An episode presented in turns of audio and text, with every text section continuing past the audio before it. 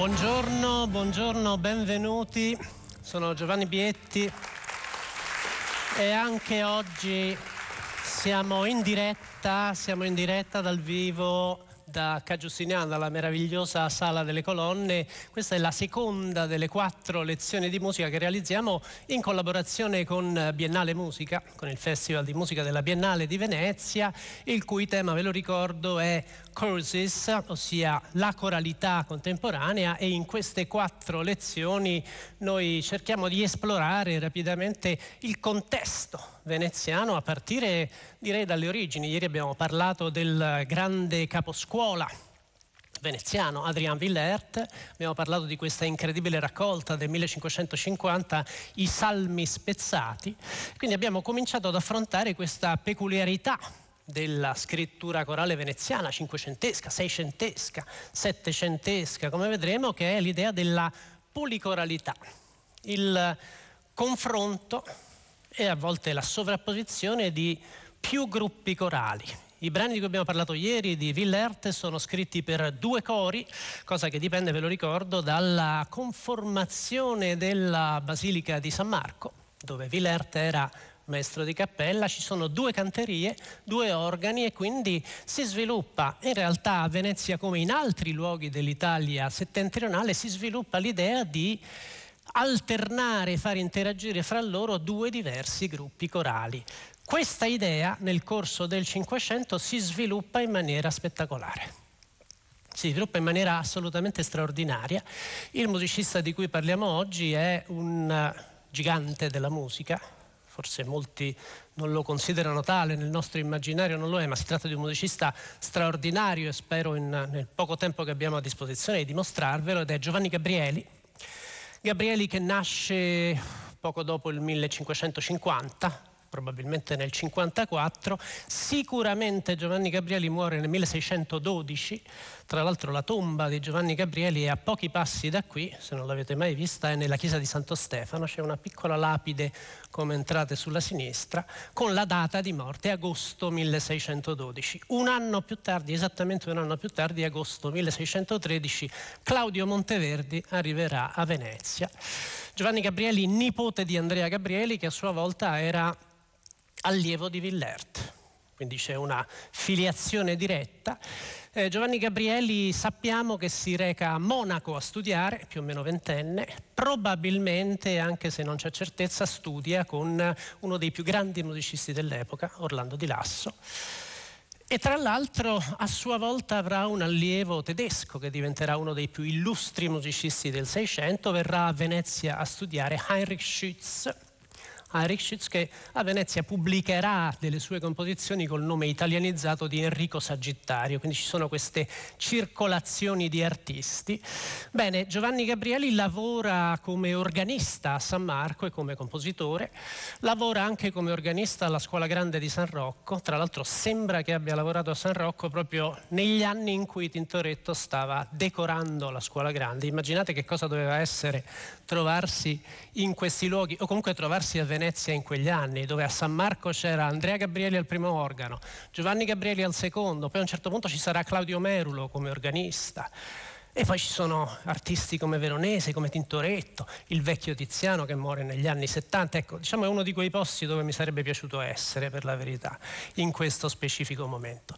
Vi dicevo, la scrittura policorale si sviluppa in maniera straordinaria. I salmi spezzati del 1550 di Adrien Villert e Jacques de Mantua, ne abbiamo parlato ieri, sono per due cori che per la gran parte della composizione restano nettamente differenziati fra loro e si sovrappongono alla fine del salmo nella cosiddetta dossologia, il breve gloria che conclude i testi dei salmi. Bene, nelle composizioni di Giovanni Gabrieli invece l'interazione dei cori è molto più complessa, molto più stretta e tra l'altro c'è una proliferazione nel numero dei cori. Giovanni Gabrieli non si limita a usare le due cantorie, i due organi, quindi questo, questa possibilità stereofonica offerta dalla Basilica di San Marco. Ci sono sue composizioni che fanno interagire fra loro tre cori, quattro cori, Il pezzo di cui volevo parlarvi adesso, che avremo modo di sentire forse non per intero, è un meraviglioso mottetto che si intitola Exaudi me domine.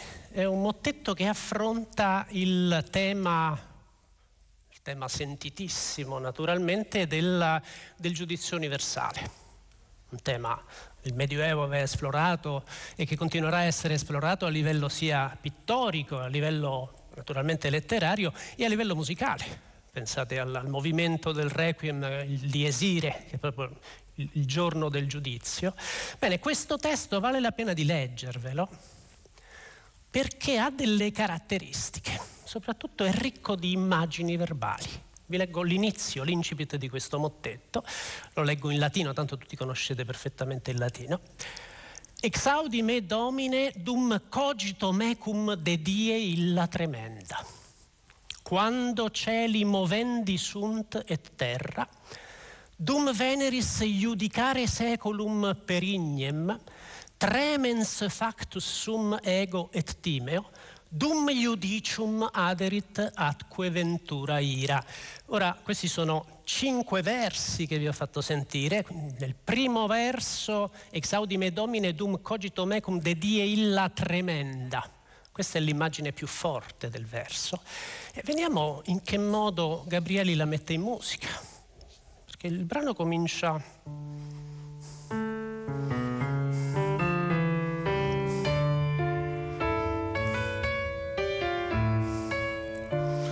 maniera quasi tradizionale, una bella polifonia articolata e poi improvvisamente arriviamo a questa immagine, de die illa tremenda, die illa tremenda, ognuna delle voci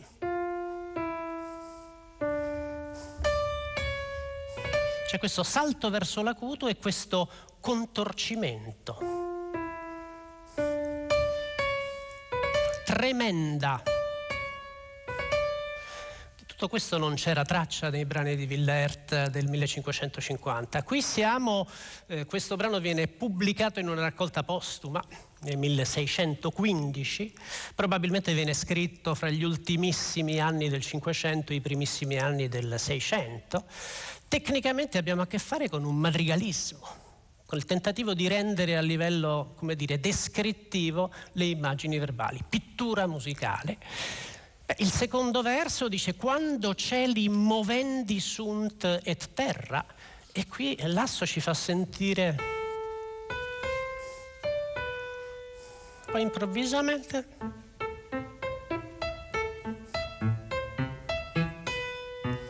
spezza il tessuto, muove il tessuto letteralmente, quando cieli movendi sunt. Il terzo verso Dum veneris giudicare seculum per ignem, giudicare il mondo attraverso il fuoco, con il fuoco. Anche qui il tessuto è abbastanza lento.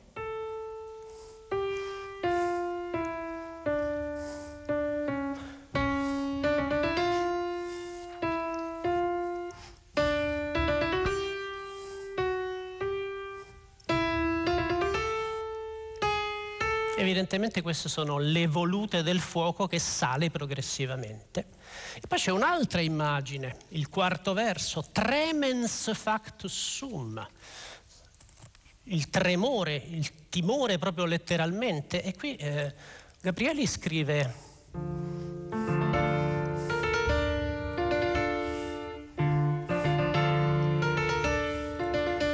Le voci tremolano letteralmente.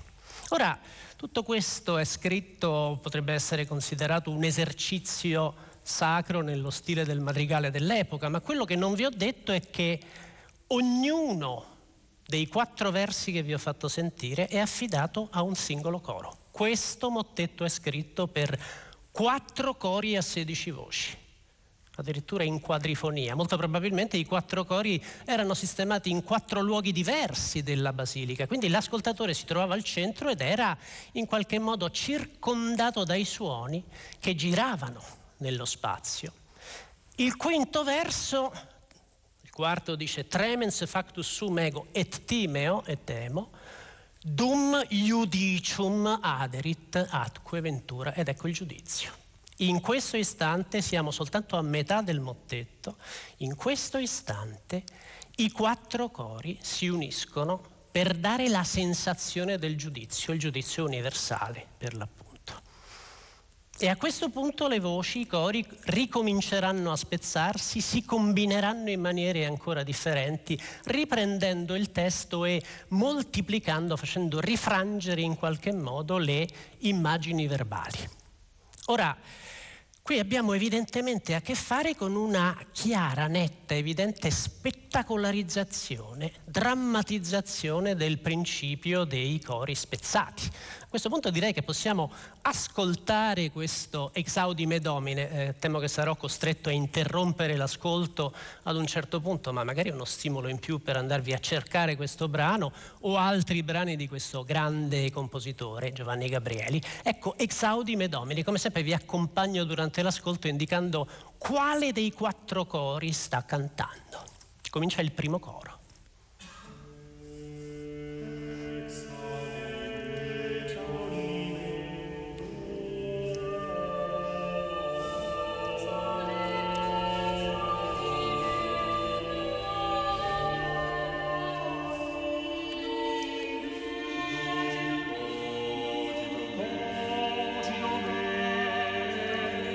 Cogito mecum,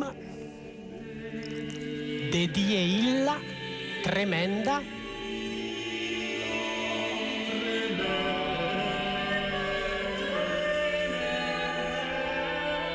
secondo coro, quando cieli movendi sunt.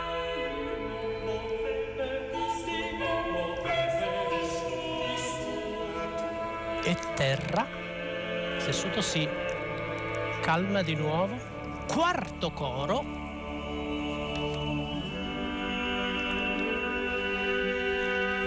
Dum veneris judicare seculum perignem. Sentite il fuoco che sale pian piano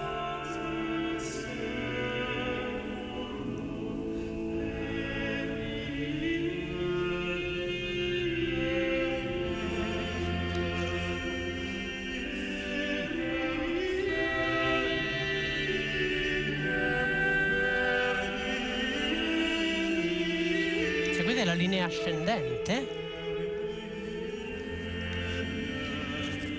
Terzo coro, tremens. Del tremito del fedele. Et timeo, esitante, et timeo, dum iudicium. Quattro cori insieme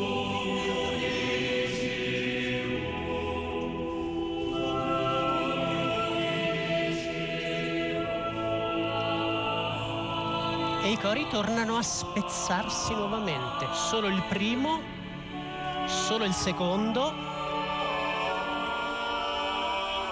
primo, terzo e quarto insieme.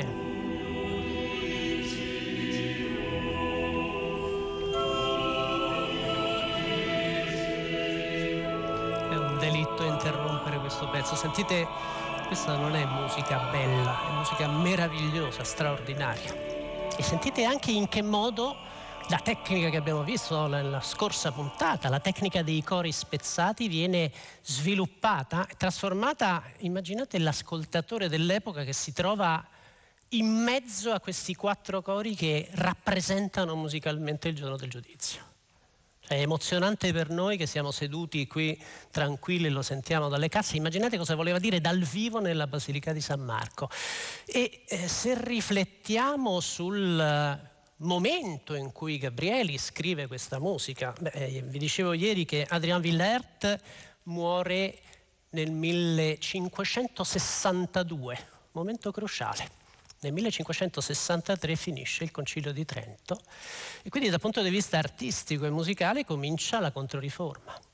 E la Controriforma a questo punto deve, come dire, riconquistare il fedele, deve letteralmente come dire, sovrastarlo con la forza della fede. E questo è uno dei compiti che si pongono i grandi musicisti.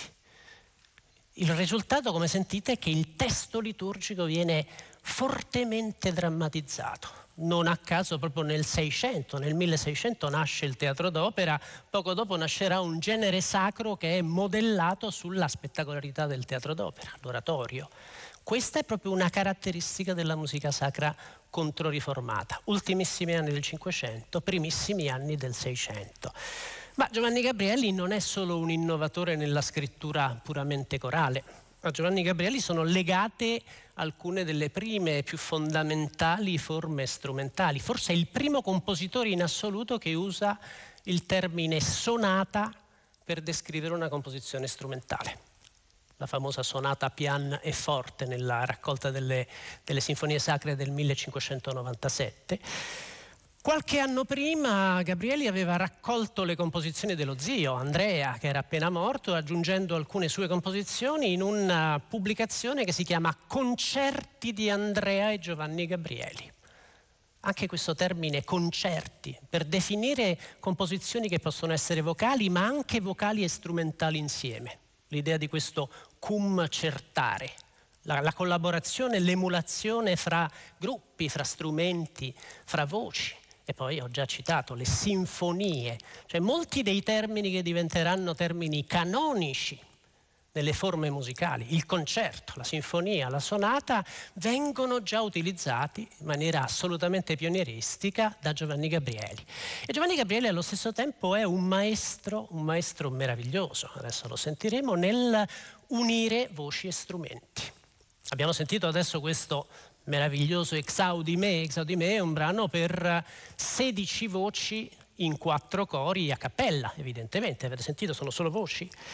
Bene, un altro mottetto di cui vorrei parlare ora, che è uno dei più famosi mottetti di Gabrieli, sempre pubblicato nella raccolta postuma del 1615, In Ecclesis, è un mottetto che è scritto a tre cori più basso continuo quindi c'è una linea di basso che segue l'intera composizione, ma il bello è che di questi tre cori, uno lui lo chiama voce ed è un coro di quattro voci soliste. Il secondo lo chiama capella ed è un vero e proprio coro, quindi è un ensemble vocale, e il terzo coro è un coro strumentale aspetto forse ancora più fondamentale per la storia della musica, Gabrieli specifica esattamente quali sono gli strumenti da utilizzare. Quindi noi abbiamo tre cornetti, i cornetti sono dei singolari strumenti che sono costruiti di legno, a volte anche di corno, però hanno l'imboccatura di metallo, quindi hanno un suono molto più penetrante, molto più, più, più forte, molto più squillante rispetto agli normali strumenti di legno. Poi c'è, lui lo chiama violino, il violino era uno strumento che si stava sviluppando in questo periodo, fine 500, inizio 600, che più o meno ha l'estensione di una viola odierna, normalmente viene questa parte eseguita con una viola, e poi ci sono due tromboni. Quindi gli strumenti sono precisamente indicati. È solo in questo momento nella storia della musica che in alcune partiture cominciamo a trovare l'indicazione precisa degli strumenti. Gli strumenti, questo terzo coro, si annunceranno, si annunceranno entrando da soli in una, in una sorta di inciso memorabile che Gabrieli chiama Sinfonia, guarda caso, un brano che ha un carattere introduttivo.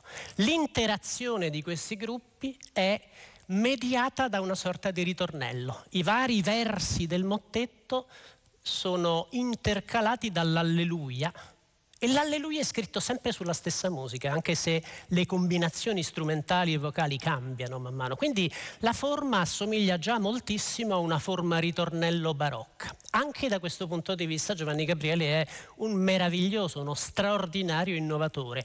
Abbiamo il tempo, spero, di sentire per intero questo grande mottetto. Come sempre vi seguo un po' durante l'ascolto. Comincia la voce solista di soprano, in questo caso è un contraltista, con il basso continuo e risponde il coro, la cappella.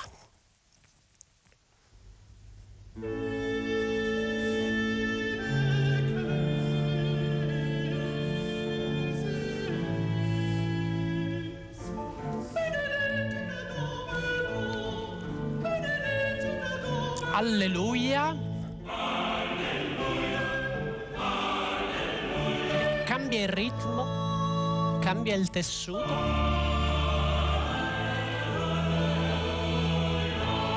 Voce sola quarta.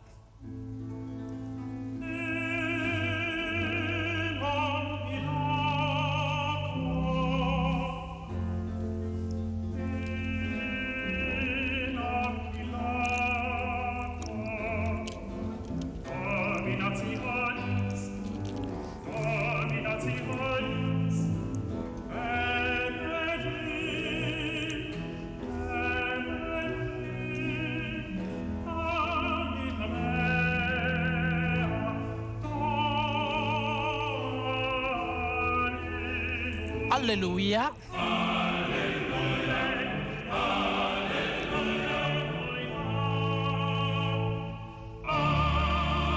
Attenzione all'ingresso degli strumenti, sinfonia.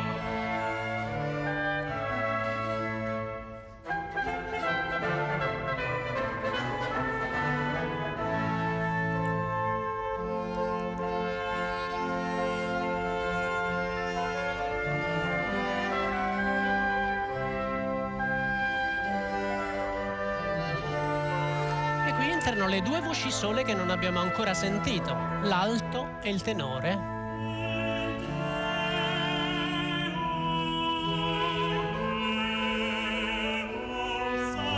Sei strumenti e due voci sole.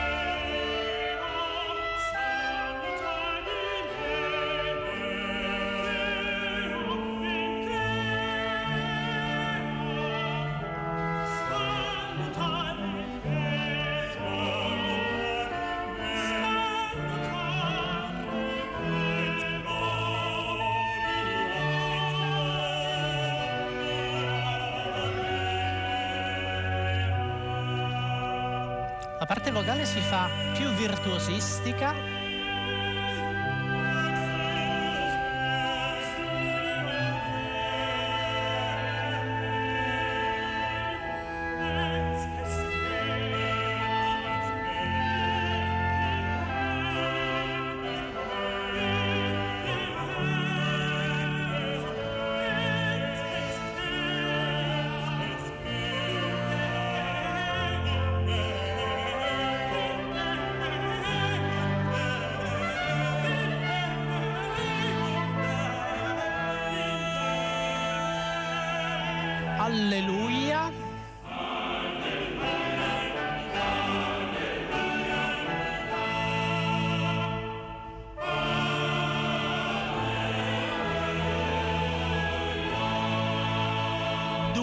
Delle voci 1 e 4, le prime due che abbiamo sentito.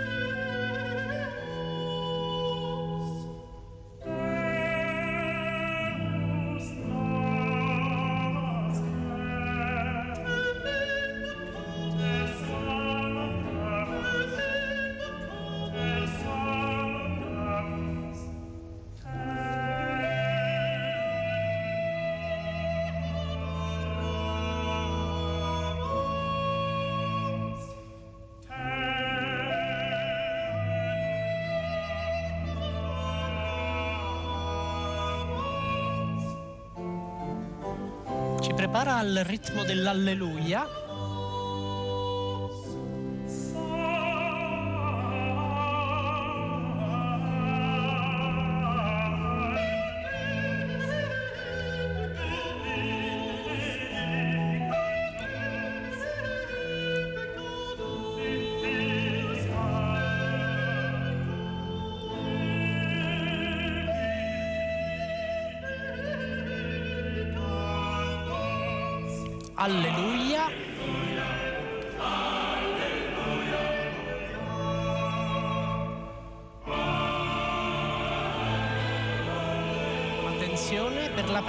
Volta tutti i tre cori insieme. Sentite questi cromatismi.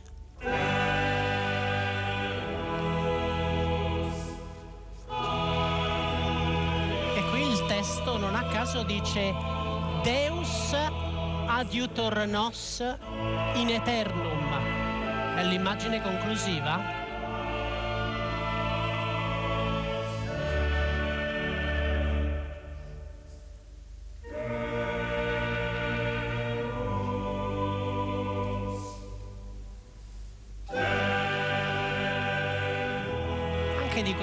Scivolamenti non c'era traccia in Villert.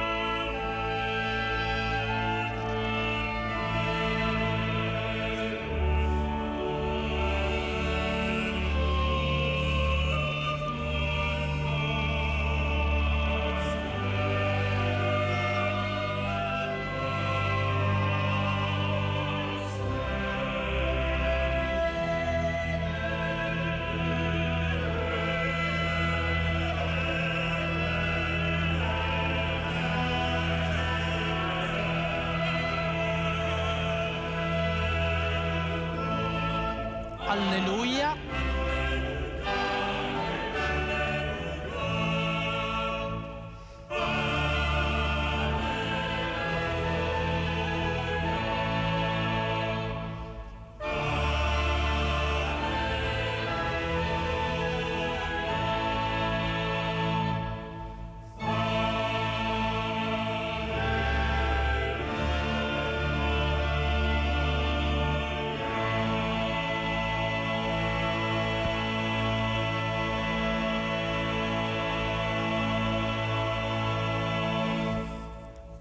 Pezzo straordinario, non a caso famosissimo. Ora, cosa ci colpisce? Fate il confronto, chiedo scusa anche a chi ci ascolta da casa, devo per forza fare riferimento alla lezione di ieri che ovviamente potete ascoltare in podcast, potete risentirla, stiamo facendo un percorso nella storia della coralità veneziana. Beh, la musica di ieri appartiene a quella che all'epoca, a metà Cinquecento, veniva chiamata l'ars perfecta questo contrappunto perfettamente controllato, l'uso di canoni, gran parte del tessuto in imitazione, quindi questa sensazione di la fede che interagisce armoniosamente con la ragione, con la razionalità. Invece in questo caso, avete sentito, le, le imitazioni sono pochissime, piuttosto ci sono degli effetti di eco. Ciò che interessa al compositore non è dare la sensazione di perfetta razionalità della costruzione, al contrario invece. La ragione deve essere in qualche modo sovrastata dalla fede, deve essere sovrastata dalla musica. È il motivo per cui la musica diventa così spettacolare, così drammatica. Il bello è che questa non è un'operazione conservatrice. Qui abbiamo a che fare con una musica che suona modernissima, estremamente contemporanea. Beh, qui, questi sono tre cori più basso continuo, quattro cori nel brano precedente che abbiamo sentito. Sono esperimenti anche solo sulla spazializzazione dei gruppi vocali o strumentali che ci ricordano moltissime esperienze novecentesche, a partire dalla musica per archi celeste e percussione di Bartok, siamo nel 1936, pensate, non so, a Gruppen di Stockhausen per tre orchestre, pensate per citare un musicista veneziano, a Quadrivium di Bruno Maderna.